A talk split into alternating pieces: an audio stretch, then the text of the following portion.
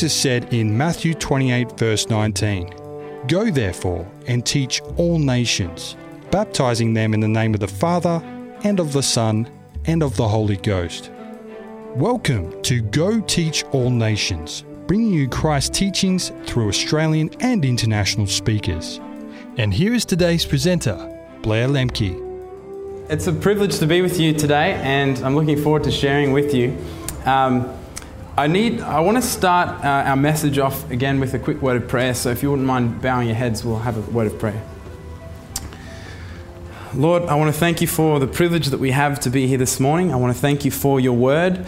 Uh, we've reflected all weekend the promises of Scripture, and God, I just want to pray this morning, uh, this afternoon, as we consider some more of your promises in Scripture. That you would send your Holy Spirit to be with us now. Uh, that you would guide the words that I say, and that you would tailor make each of them to fit the unique circumstances of each person in this building, as only your Spirit can do. And so, Lord, we surrender ourselves to you now. We pray that you would lead and guide us in Jesus' name. Amen. All right, I want to start uh, my message off by a quick question, and it's going to involve a little bit of audience participation. So, I want to, uh, it's going to, I'll just ask the question, you can just call it out. Um, I want to ask the question what do you think would have been the most exciting period to live in in Bible history, and why? So, anyone who's got a favorite or a time period in Bible history that you think would have been the most exciting to live in and why? Yes? Eden. Eden. Yeah, okay. To see, uh, to see the, you know, all of the beautiful creation that God created, that would have been awesome. Anyone else? A favorite? The birth of Jesus. Wow. That would have been exciting to see, and even the ministry of Jesus, to see firsthand him preach and share the parables that we we hold so dearly in Scripture. Yes. Anyone else? The most exciting time to live in Bible history and why? The parting of the Red Sea. Wouldn't that have been incredible? To see God perform such a miracle. That would have been an incredible uh, miracle to witness. Anyone else? 1844. Wow. Wouldn't that have been an incredible experience to be a part of, to witness? Um, yes, certainly. Just to see people being converted and seeing the message uh, have an impact in people's lives. That would have been an incredible time period to be a part of. Anyone else? Maybe we'll take one more. Resurrection morning. Wouldn't that have been exciting to see, you know, to see Jesus again um, and to see that, uh, that all of the promises that he had promised were coming true? Wow, wouldn't that have been an exciting time to be alive and to be a part of God's church? Well, I want, to, suggest to you this morning that if I was to answer that question for myself personally today, I would answer today. I would answer now. And that might seem like a bit of an unusual response, but I believe that now is an exciting and prophetically significant time to be committed to the life of the Seventh Adventist Church.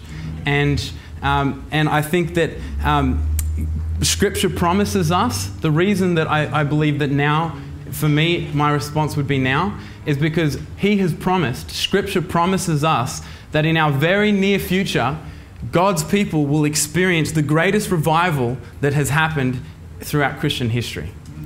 Wow, that to me seems like a very exciting time to be alive. And so I would answer today. Um, scripture highlights a couple of things for us, and I want to take us through some passages. Um, in Revelation chapter 18, verse 1 and 2, script, uh, we, we see this prophecy of this great revival that's going to take place. And Revelation describes it in this way it says, After these things, I saw another angel come down from heaven, having great power, and the earth was lightened with his glory, and cried with a loud voice. So, this revival will, ha- will come with great power, and the whole earth will be lightened with its glory, with his glory, as a result of this revival. It will be a worldwide revival. The, the effects of this revival will be felt worldwide. And so much so that this message and this revival experience will be, is described in Revelation here as a loud voice. It has, it's heard across the country, across the nations, across the globe.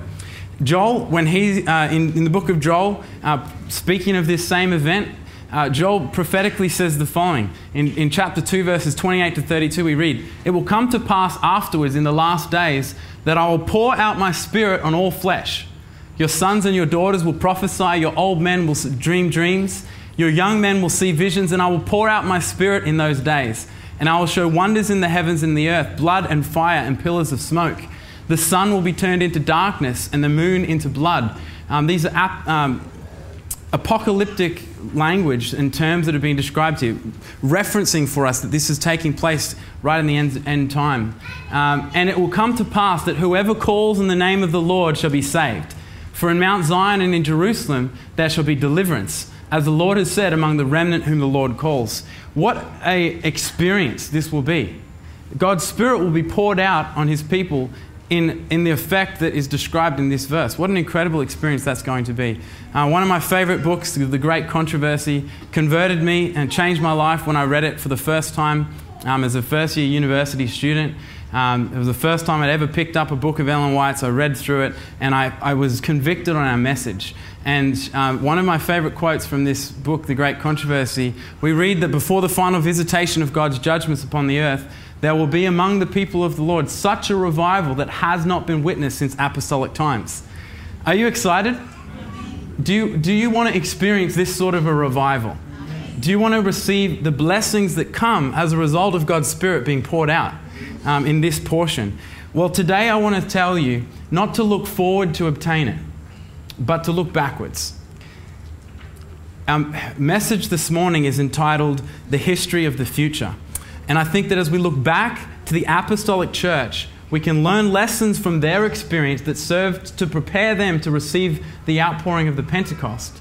Um, and it prepared them and equipped them to have this a revival experience that they experienced, um, and, and will, will, will serve to better prepare us to have this experience as well. I was interested when I asked that question earlier on what would be the most exciting period um, in Bible history that you'd like to be alive in and, and why?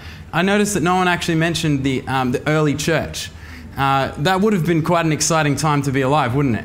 To see the miracles taking place, um, to see the rapid growth and expansion of the, the church. That would have been an exciting time to be alive. Well, we see in Scripture, we see prophesied that a revival in our very near future is about to take place that is in proportion to that sort of uh, revival and, um, and the outpouring of God's Spirit that took place at Pentecost. Wow, that's exciting. I think now is a very exciting time to be alive um, and committed to our church. And so I want to suggest to you four characteristics of the apostolic church, four characteristics of the early church that will serve to prepare us to receive this revival experience that we're very much looking forward to. And uh, the first one that I'd like to look at with you this, this afternoon is the idea that the apostolic church loved Jesus more than they loved their own lives. I believe that love is the greatest motor, motivator in the universe. Um, it was love that caused Jacob to work seven or really 14 years uh, for Rachel, but he was able to say that those long years just felt like a few days because of his great love for her. It's love that turns the Christian experience from a must do, have to do obligation to a get to do, want to do service of love. And this is the experience that, this is the motivator that allows us to serve God faithfully uh, with, with um, a, a service of joy. It's no wonder then that Jesus said that the greatest commandment is to love the Lord with God with all your heart. Uh, because this loving this love is the motivator that allows us to serve uh, out of a, a, willingness and not out of obligation. And so, what a, what a powerful uh, concept for this early church to grapple with and to hold on to. Um, we see in John chapter 15 that greater love, what does love look like? Well, greater love has, um, has no one than this than to lay down his life for his friends.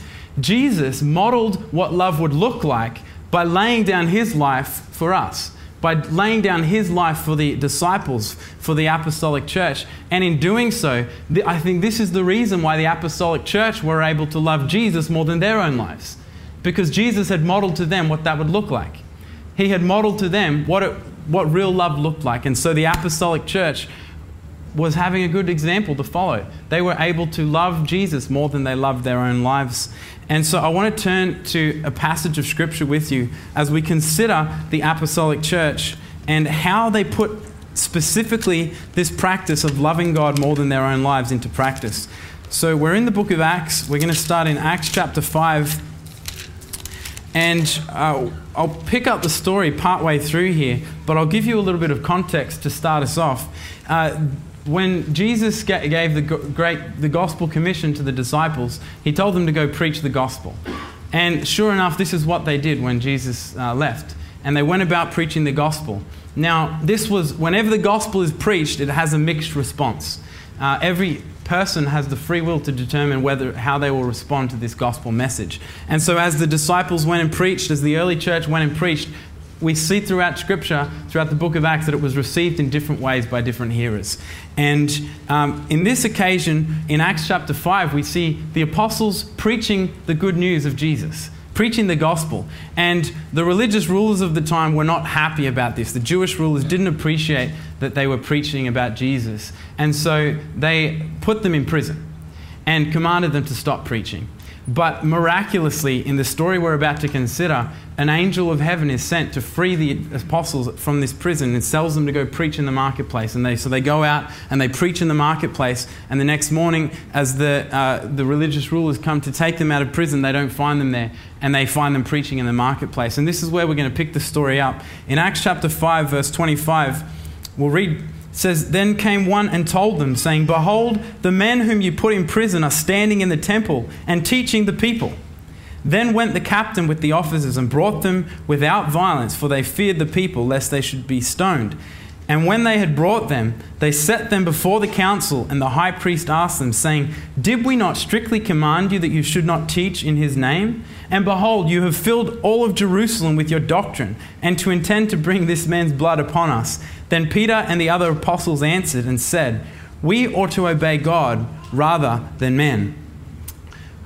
We see the response that the apostles had to this opposition of their message is that they were going to follow what God had asked them to do rather than capitulate to the demands of men who were calling them to do something, uh, to, to stop preaching, which God had, had commanded them to do. And so we see as the story goes on, the religious rulers try to understand how to handle this situation. And they receive the advice of one named Gamaliel who says, Look, let this go. If it's of God, we're not going to stop it. But if it's not of God, it'll just peter out and fall away like so many other movements before have. And so let's just let this, let's let this one play out and see how it happens. Uh, and so we pick the story up in verse 40 and 40, uh, 40 to 42. Um, and we see that they say, To him they agreed. And when they had called the apostles and beaten them, they commanded that they should not speak in the name of Jesus, and they let them go. And they departed from the presence of the council, rejoicing that they were counted worthy to suffer shame for his name. And daily in the temple and in every house, they ceased not to teach and to preach Jesus. If you were brought to trial for preaching Jesus, would there be any evidence to convict you? These men, these apostles, were preaching the good news of Jesus. And when they received opposition, which they received a lot of, when they received opposition, when their lives were at risk, even when their, the, the, the, long, the livelihood of their future was at stake, they said that they were counted it all joy to suffer for his name's sake. They were willing to take any cost as long as they put Christ first and did what he had commanded them to do. What an example to follow. What a, how they loved Jesus more than their own lives. How they were willing to put themselves aside in order to fulfill the mission that Christ had commanded them to do. Uh, I think that this is a very uh, important characteristic of the early church that we can learn from today and that we can put into practice into our lives. Um, if we believe Scripture, then we in our own lives may be required to lay down our lives for Christ's sake. Certainly, many people around the world are already being called to do that. Would we be willing to lay down our lives for Christ's sake? Is, is Christ more important to us than even our own lives? Well, there's one way to answer that question, and it's whether there's one way to know whether you'd be willing to lay down your life for Him. It's whether you're willing to live for Him today. Um, all throughout Scripture, we see that God's faithful people have loved not their lives even unto death. They have put Christ above all. And the question that we need to consider today do we love Christ more than our own lives?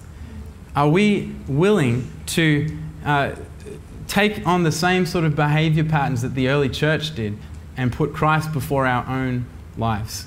I think this is an important characteristic for us to consider today, an important characteristic of the early church that prepared and equipped them to receive the Holy Spirit and, to, and experience such great revival in their midst. Um, the second characteristic, oh, I will share this before we move on. Um, in Acts of the Apostles, page 36, we read that um, as the apostles meditated on Christ's pure, holy life, they felt that no toil would be too hard, no sacrifice too great, if only they could bear witness in their lives to the loveliness of Christ's character.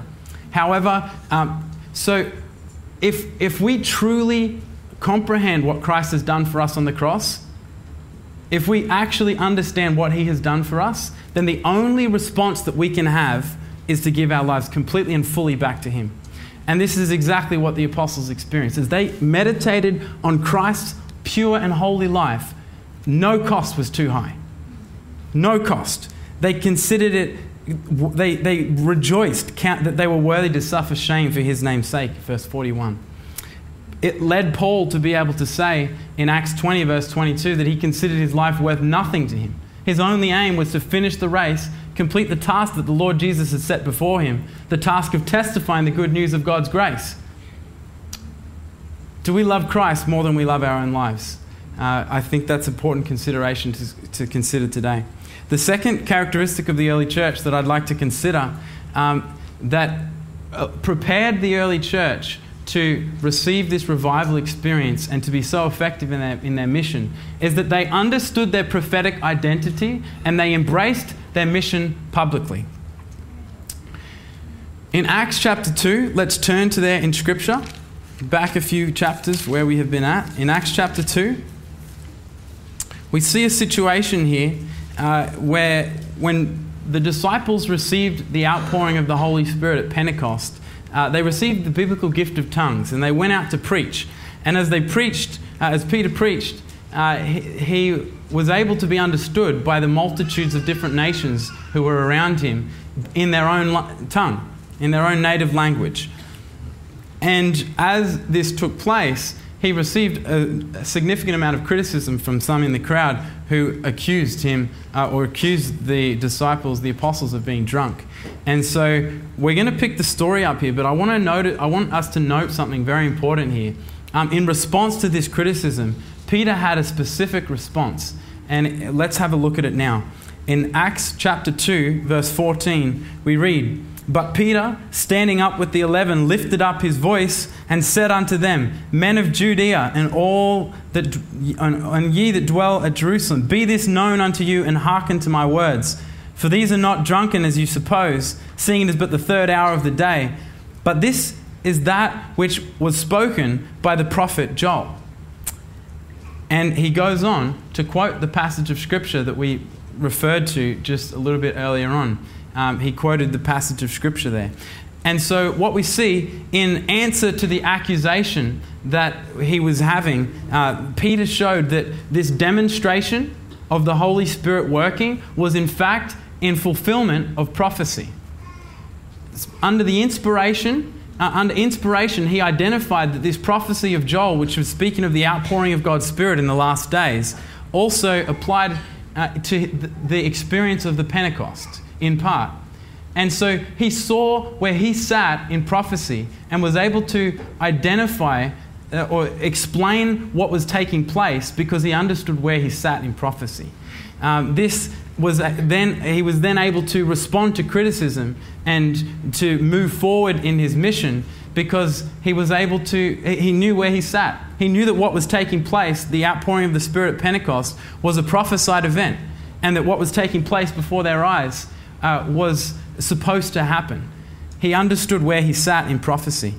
Um, this, uh, this concept that we see here is the concept of the former and the latter rain Um, this is a concept in Scripture that we see multiple times, or many times throughout Scripture, where we see the uh, the Hebrew agricultural system operated uh, around the rain cycle.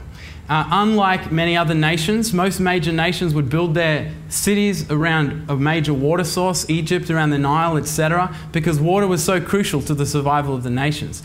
But the, Hebrew, the Hebrews were a nomadic tribe, they traveled around. And so they couldn't rely on, a, on one sole water source. And so they had to rely on God to provide the rain in due season for their crops to grow in order to be able to survive. And so what took place is that in the uh, in the autumn months, in the fall, there would be an, a, a, rain that would come to prepare the, uh, the crops to be able to grow across the winter months. Um, the, the former rain, as it was, or the early rain, as it was referred to. And then in the spring months, an, uh, the latter rain would, would come to prepare the crop for harvest. And this concept, a very physical agricultural concept, had spiritual application as well that God provided the outpouring of His Spirit in due season as it was needed. And so Peter here identified that this prophecy of the outpouring of God's Spirit in the last days that we are looking forward to in our very near future was the, the latter rain experience and the former rain experience or the early rain he identified as his, his own time, the, the, the Pentecost pouring out. Peter was able to see where he sat in prophecy. He understood his prophetic identity, and this gave him uh, a, a, a way forward.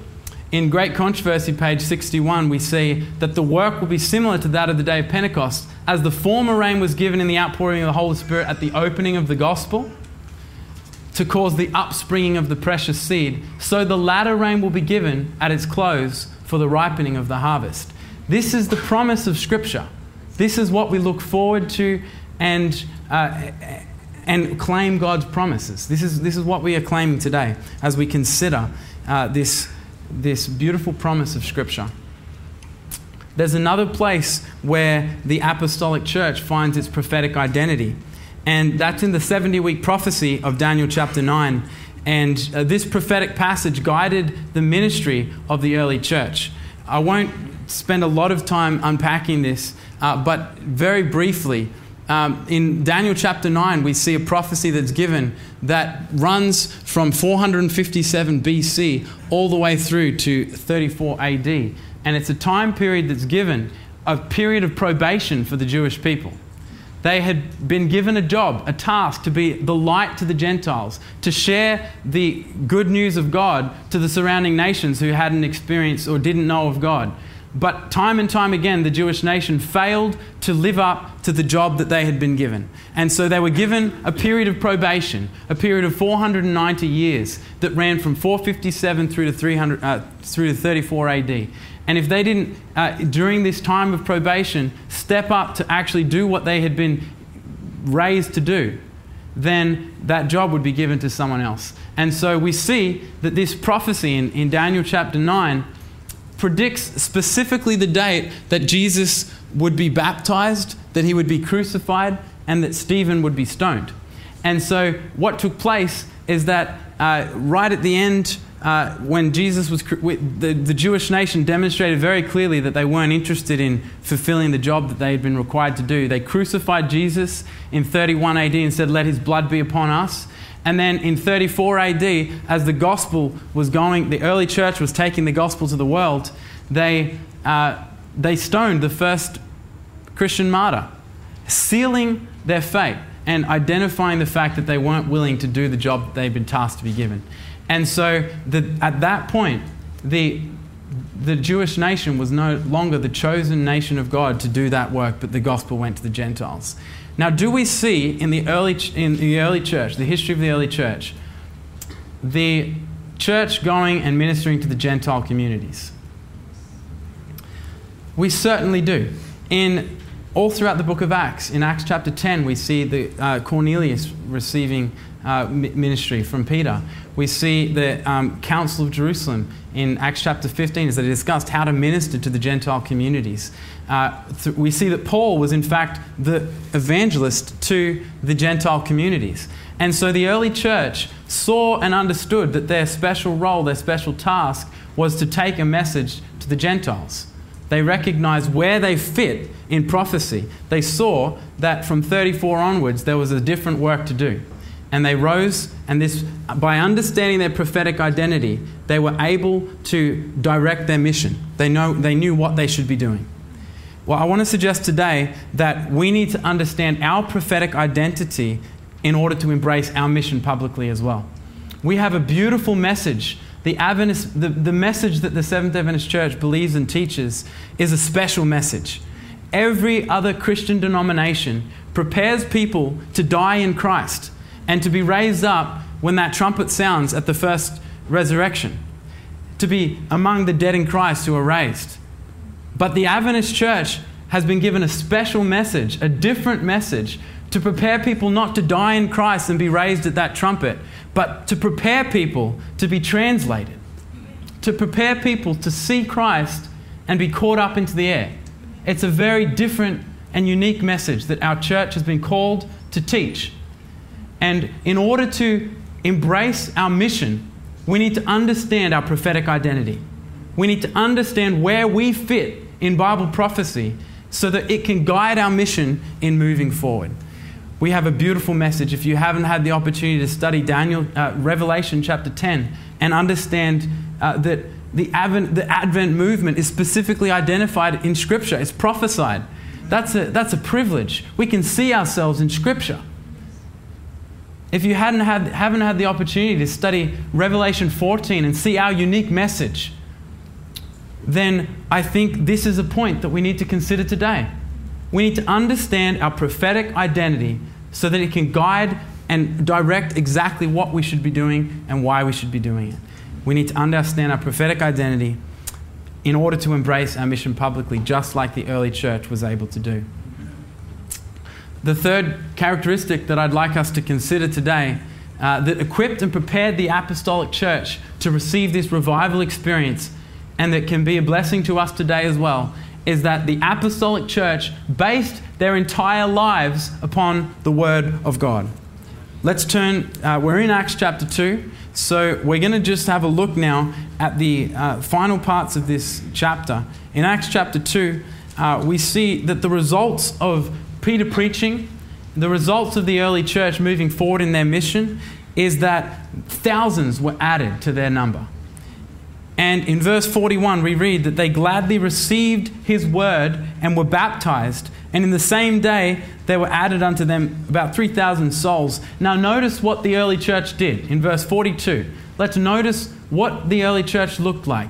How did they move forward? Well, they continued steadfastly in the apostles' doctrine and in fellowship and in breaking of bread and in prayers. The early church continued steadfastly in the apostles' doctrine. Doctrine is the teachings of Scripture. Doctrine is the Word of God as, we under, as, as is taught in Scripture. Don't, uh, the, the early church based their entire lives on the Word of God, on this doctrine. Don't let anybody uh, make doctrine be a dirty word for you. Some, in some circles, uh, the, the idea or the concept of doctrine is seen as a negative thing. It's seen as onerous and, and burdensome and old and stagnant. But we see that the apostolic church based their entire lives on this doctrine, on these teachings of the Word of God. There's nothing to be afraid in doctrine, it's simply the teachings of Scripture. And so, this is one of the characteristics that we see in the early church. They, they base their entire lives on the Word of God.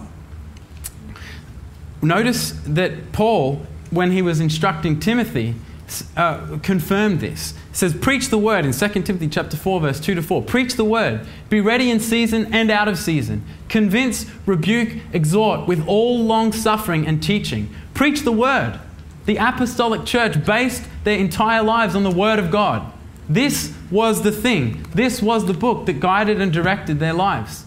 Preach the word, he said, Paul as he taught. For the time will come when people will not endure sound doctrine, but according to their own desires, because they have itching ears, will heap up for themselves teachers, and they will turn their ears away from the truth. and be turned aside to fables.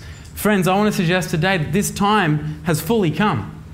We see all around teachers being heaped up to just satisfy what we want to hear and are turning away from the clear teachings of Scripture. The Apostolic Church based their entire lives upon the Word of God, and I want to suggest to you today that we need to do the same. It is never safe to allow culture to drive truth. It's never safe to allow culture to drive truth. We're living in a culture and a society that is becoming increasingly out of step with Christian values. And so, why would we let the culture that is around us dictate to us what is right and what is wrong? As we, if we fall into this trap of trying to appease and be culture, uh, be, adopt what is popular in culture, all we do is neuter the message of the God's word. All we do is limit our effectiveness in calling lost souls to the high standard of God's word. And this is never safe to do. If you allow, if you spend more time being influenced by the news or media or the opinions of those around you that are unsanctified or that are, that are not concerned with what God's word says, if you spend more time being influenced by this than you do by God's word, then you will be influenced by culture. By beholding, we become changed. Uh, what we spend our time considering and putting ourselves around is what, is what influences us. And so I want to challenge you, I want to, I want to suggest that we need to have more from God's word influencing us than we do from what culture around us is. And as we do that, we can protect ourselves from these ideas in culture that are inconsistent with God's word. It's never safe to allow culture to drive truth. How do we know that? Because scripture says that the heart is deceitful above all things and desperately wicked. Who can know it? We think that we know what's best for us. We think that, you know, you know, God might say that, but I think I know what's best for me here, and I'm going to do what I think what's best for me. But you know what? You don't know what's best for you. God knows what's best for you as your creator, and even if you think you know what's best for you, God knows better. And so if He says something in His Word that you don't agree with or you don't think is best for you, well, God knows better than you. Don't try to follow your own heart because your heart is deceitful. You can't trust your own heart. You can trust God's word. One of my favorite passages in Proverbs chapter 3 verse 5 and 6 says trust in the Lord with all your heart and lean not on your own understanding. Don't lean on your own understanding. Don't trust yourself. In all your ways acknowledge him and he will direct your paths. In fact, in Proverbs chapter 28 verse 26, it says that the person who trusts in his own heart is actually a fool. There's no safety in trusting your own heart. There's no safety in trusting what, uh, in allowing the culture around you to drive your perception of what is true. This is dangerous territory and we need to guard against it. When you and God disagree, I want to suggest to you today that you need to surrender your heart. You need to surrender and allow God's word to be supreme in your life, even if you don't understand it. Even if you think you know better. Even if you disagree, you need to surrender your heart. Most of the time, people are in darkness not because they are in ignorance, but because they don't do what they know. When God reveals light to you in His Word, the only safe course is to move forward in putting that light into practice in your life. Now is the day of salvation. Now is the day that you need to respond to the light that God has given you. And as you, as you uh, respond to the light that He's given you, you demonstrate to God that He can reveal more light to you. If you if He's revealing light to you and you're you're you know maybe He's given you a conviction on something and you're you're putting that off to a more opportune time, or um, you know you don't follow that light that God has given you, then you're demonstrating why would God continue to give you more light when you're not even putting into practice the light that He's given you already? We need to put into practice the light that God has given us. Most of the time, people are in darkness not because of ignorance, but because they don't do what they know. In fact, Desire of Ages, page 489 and 490, says that our condemnation in the judgment does not exalt from the fact that we've been in error, but from the fact that we have neglected heaven sent opportunities for learning what is truth. It's not a crime to not know something. That, there's, many of us don't know things. God's revealing to us to help us to learn and to know. God's not going to hold, hold you accountable for things that you don't know.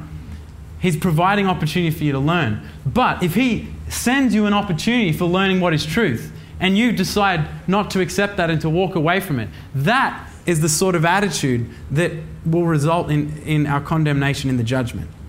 This is the attitude of turning away from Christ and saying, I'm not interested in what you have to say. I'm going to pursue my own course, my own action. The only safe course when God reveals light to us is to walk in it.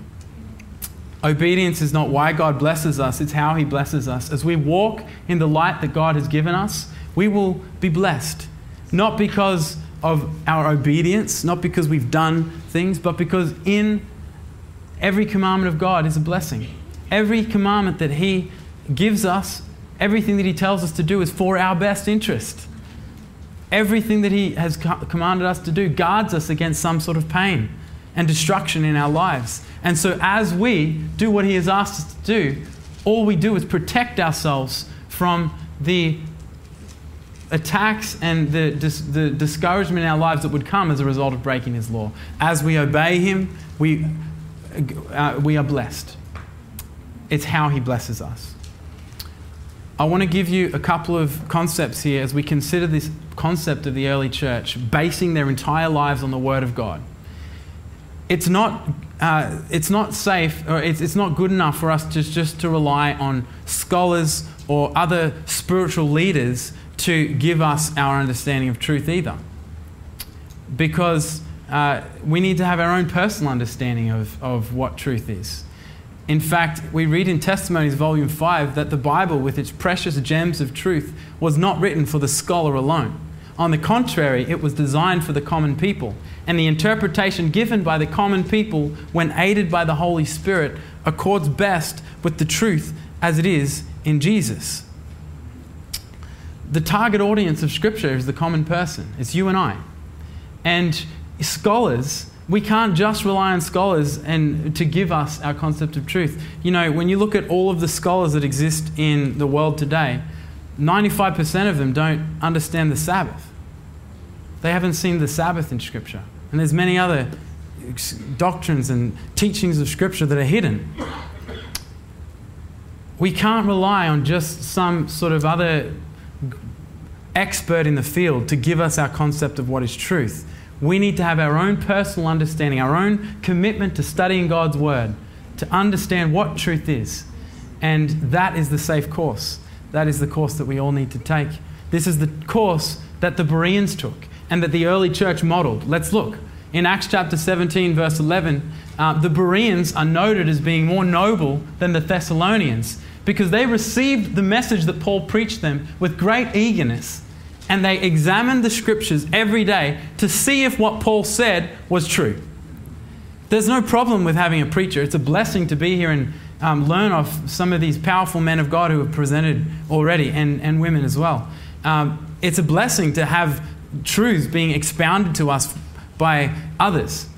But this doesn't take the place of testing to see if what is being said is consistent with Scripture. It's, it's, it's the only safe course when we receive new information, when we receive new light, is not to immediately gobble it up and accept everything that's said. And it's not to immediately reject it and say, no, that's not for me, I'm not interested in that. But it's to test it against Scripture to see if it's true. Test it. This is the safe course. So many of us are prone to just, when a new teacher, when we encounter something new, we just write it off. Nah, that doesn't fit in with what I know, so I'm not, no, nah, I'm not comfortable with that. I don't want to hear it. Well, that's not what we're called to do. That's not the biblical model of testing truth. You need to test every new thing that you hear against Scripture to see if it's true. And the other thing that you shouldn't be doing is just accepting everything that's said. How many of us, that's the extent of where we understand what's true? If Doug Batchelor said it, I believe it. I believe, well, Doug Batchelor's the man. But, um, but this is not, this is not, this, just because a, a, a, man teaches something that's consistent with Scripture doesn't take away our biblical mandate to test every te- teaching against the Word. And this is what we're called to do. This is what the early church did. They based everything that they did on God's Word. And we see this being put into practice in the early church right here. To reject truth in God's word is to reject Jesus himself because Jesus is the word that was made flesh. When you just reject an idea because you don't want to study it or you don't want to hear it or you haven't heard it before, you're not rejecting a biblical teaching, you're rejecting Jesus himself as well as a biblical teaching. We see this in Luke chapter 10, verse 16, when Jesus sent the disciples out. He said that, uh, again, we see the, a mixed response by people who received the, the gospel being preached. Jesus said to them that those who hear you, hear me. And if they reject you, they actually reject me. And if they reject me, they reject the one that sent me. As we reject truths in God's word, we are rejecting Jesus himself. And so, this is not a situation that we want to find ourselves in. The early church based everything that they did on the Word of God. And I think that today we need to do the same. We need to base everything that we do on the Word of God. And we need to adopt a love for God's Word and a passion for spending time in God's Word because this is our only safeguard God's Word. The fourth thing that the Apostolic Church did uh, or a characteristic of the apostolic church that prepared them to receive this revival experience is that they were filled with the Holy Spirit because they were serious about having Him. They were serious about having the Holy Spirit. Let's turn to the book of Acts. Uh, we're going actually we're in, already in Acts chapter two, so let's just go straight to verse one to four here. Uh, and we see here, let's read, and that when the day of Pentecost was fully come, they were all with one accord in one place. And suddenly there came a sound from heaven as of a rushing mighty wind, and it filled all the house where they were sitting. And there appeared unto them cloven tongues like as of fire, and it sat upon each of them. And they were all filled with the Holy Spirit, and began to speak with one another in tongues, as the Spirit gave them utterance. The necessary power for fulfilling God's plan is the Holy Spirit. The apostolic church came together in earnest and sought the Holy Spirit. They prayed for the Holy Spirit. They claimed God's promise that He would send the Holy Spirit. Jesus had said to them, I'll send you the Comforter. They waited and they prayed and they claimed His promise and they earnestly sought in one accord the Holy Spirit. This is the power that we need to fulfill God's plans in our lives. In fact, the verse that we considered earlier on as we looked at this revival that's about to take place in our near future, it said that after these things, this message came down from heaven having great power. Where does power come from in a believer's life? Power comes from the Holy Spirit. The power of God is seen in the Holy Spirit. We see this in the early church when they received, uh, we, Jesus said to them that you will receive power when the Holy Spirit has come upon you and you'll be my witnesses in Jerusalem and in all Judea and Samaria to the ends of the earth. The believer receives power in their lives as the Holy Spirit comes into their lives and gives them power to move forward. This Holy Spirit is the, the necessary power that we need in order to fulfill God's plans. To make God your number one priority, I want to suggest today that we need to invest more time, money, and energy into Him and His cause. The early church were earnest and serious about having the Holy Spirit, and so it was their number one priority. How, you know, if you know, many of us here today would say that God is our number one priority, it's, it rolls off the, the lips quite nicely. It's, it's, it feels good to say. Um, God is our number one priority.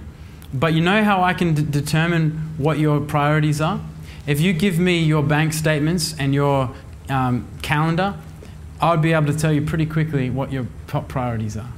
The way that you spend your money and the way that you spend your time will communicate to me what you value in your life.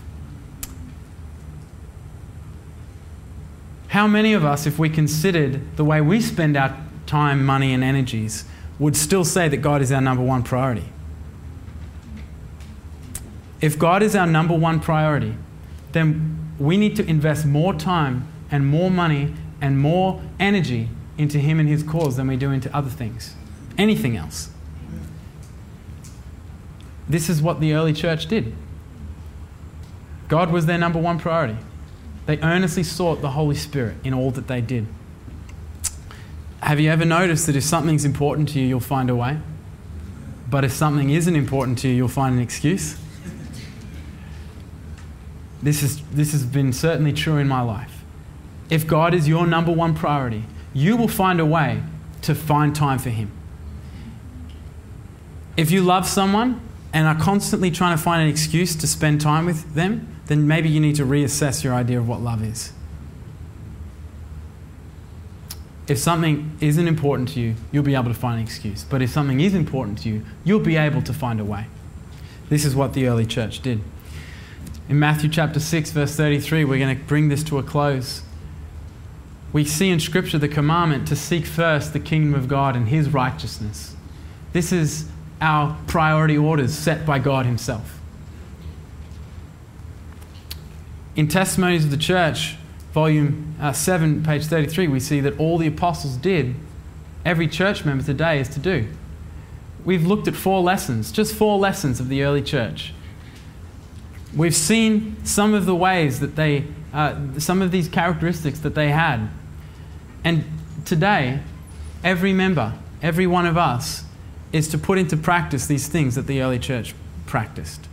And as we do these things, I believe that we will be well prepared to move forward um, in receiving this revival experience. Great Controversy, page 611. The great work of the gospel is not to close with less manifestation of power of God than marked its opening.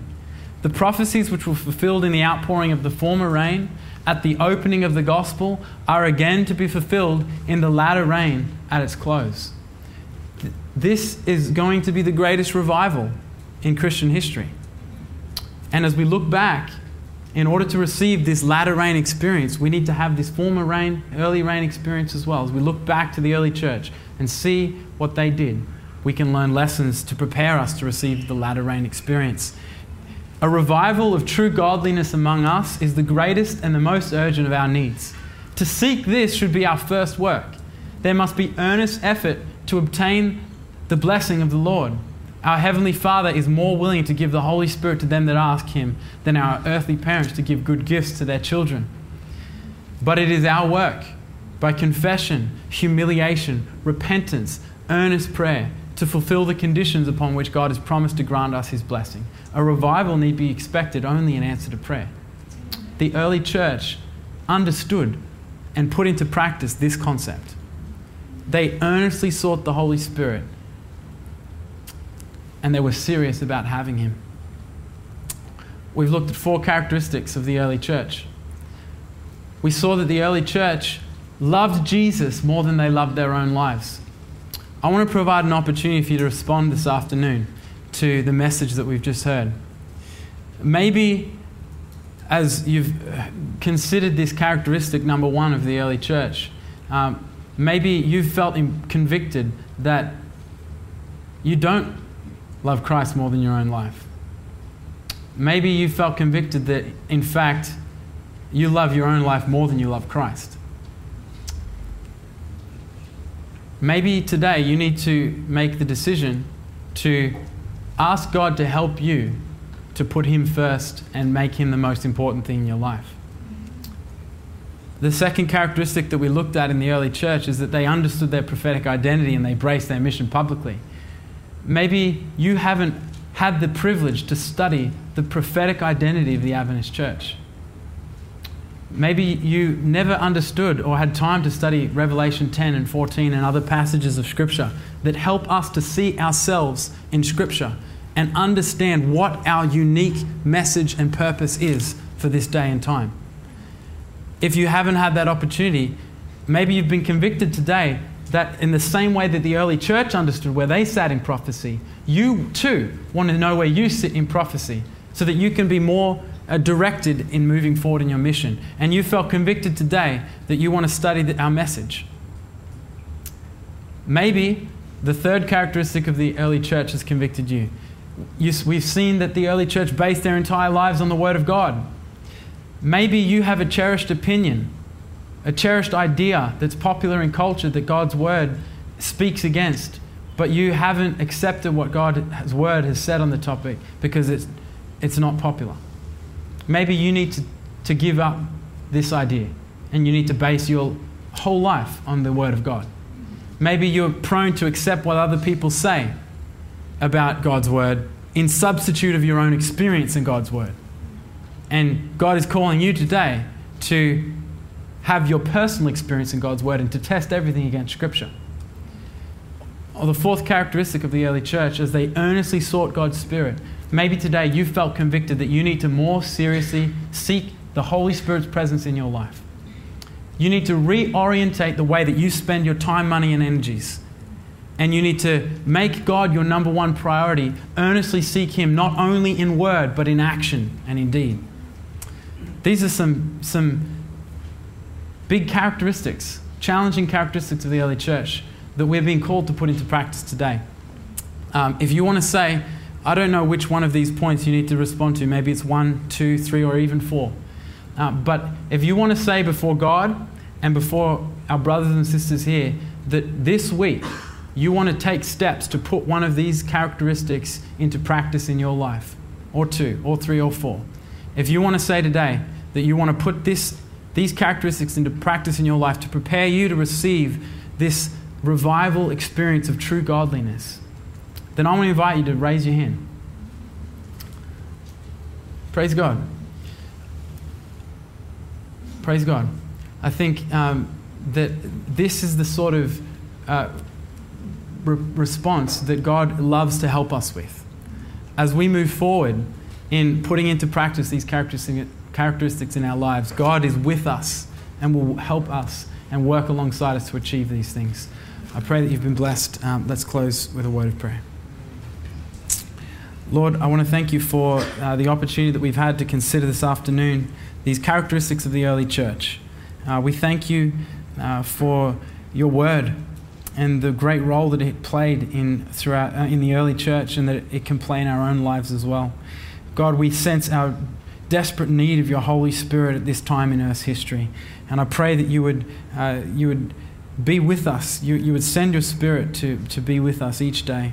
Uh, we pray for our church. We pray for our leaders. We pray for uh, everyone. There's such a great need of your Spirit, and we, we recognize that this afternoon. Uh, Lord, we, uh, we are humble people. Uh, we, we need your help. And so, for all the commitments that were made today, I pray that your Spirit would seal these commitments and would, uh, through the Holy Spirit's presence in their life, would give each of these individuals power to put these characteristics into practice this week. Uh, we pray these things in Jesus' name. Amen.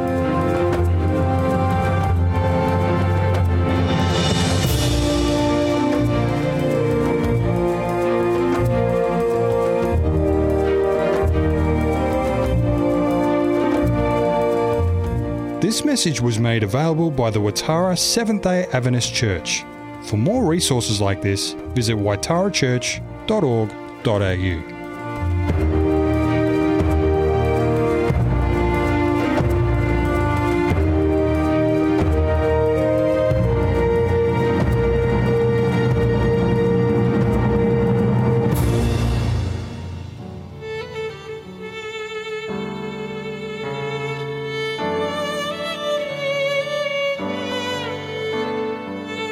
This is Kristyn Getty singing Holy Spirit, Living Breath of God.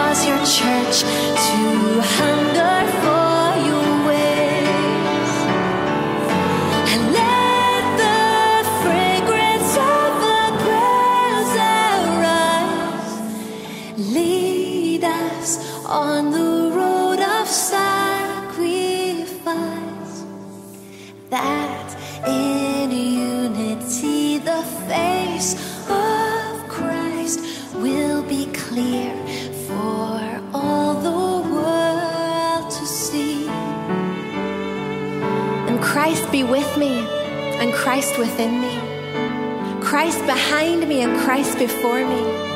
Christ beside me, and Christ to win me. Christ to comfort and restore me. Christ beneath me, and Christ above me. Christ in quiet, and Christ in danger. Christ in hearts of all that love me. Christ in mouth of friend and stranger.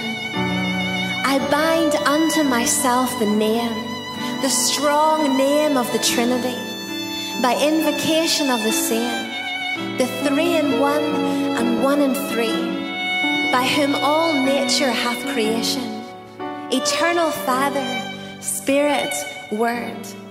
Praise to the Lord of my salvation. Salvation is of Christ the Lord.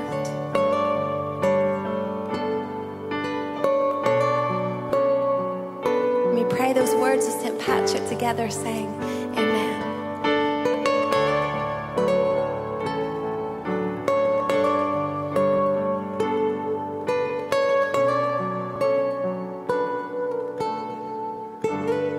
It's been a pleasure bringing you this program here on 3ABN Australia Radio.